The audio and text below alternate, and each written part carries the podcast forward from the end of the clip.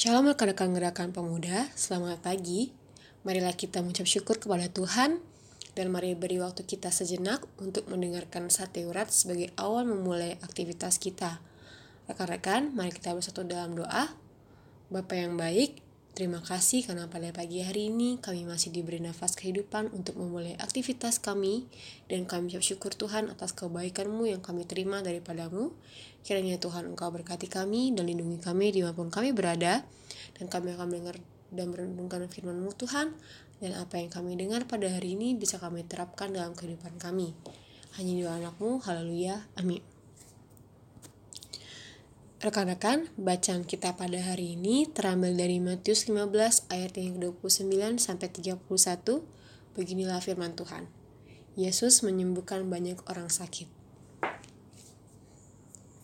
Setelah meninggalkan daerah itu, Yesus menyusur pantai Danau Galilea dan naik ke atas bukit lalu duduk di situ.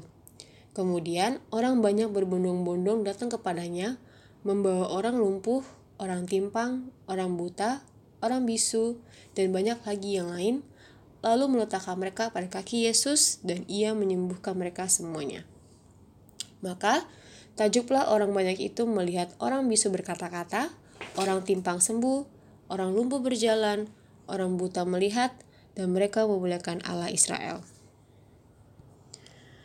Cerita penyembuhan dan mujizat yang dibuat Yesus sudah tidak asing bagi kita – Sejak sekolah minggu, kita sering mendengarkan kakak klien menceritakan bagaimana Yesus menyembuhkan orang sakit, membangkitkan orang mati, dan mencelikan mata yang buta. Mengapa Yesus begitu peduli terhadap orang-orang tersebut? Tidak lain hanya didorong oleh rasa belas kasihan kepada orang banyak yang mengejar dan mengikutinya terus. Sudahkah kita yang telah menerima belas kasihnya tersebut melalui pengorbanannya di kayu salib juga memiliki perasaan yang sama seperti Kristus? Bukankah dia juga menghendaki agar kita pun memiliki kasih yang sama kepada sesama kita?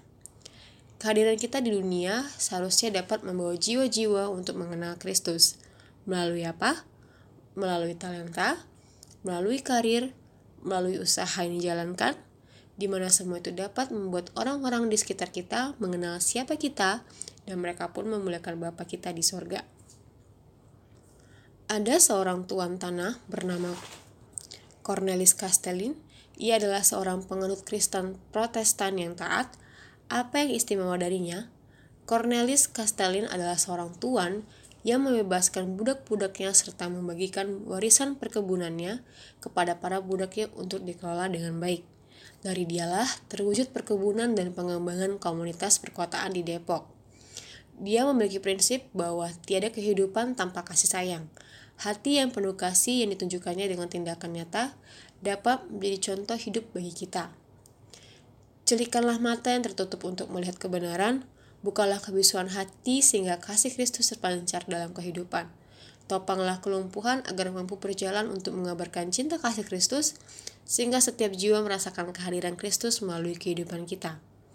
Rekan-rekan, yang kita dapatkan dari renungan ini ialah kita sebagai pemuda mau diyakinkan oleh Tuhan Tetaplah percaya dan meneruskan firman Tuhan melalui talenta yang kita miliki. Untuk menutup renungan firman Tuhan, mari kita bersatu dalam doa. Ya Bapa, terima kasih atas renungan yang kami dengarkan pada hari ini.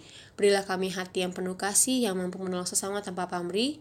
Dan Tuhan, terima kasih atas pengorbanan yang kau lakukan terhadap kami. Bapa, kami serahkan hati dan pikiran kami kepadamu, hanya di anakmu, dalam tangan pengasihanmu, kami mengucap syukur. Amin.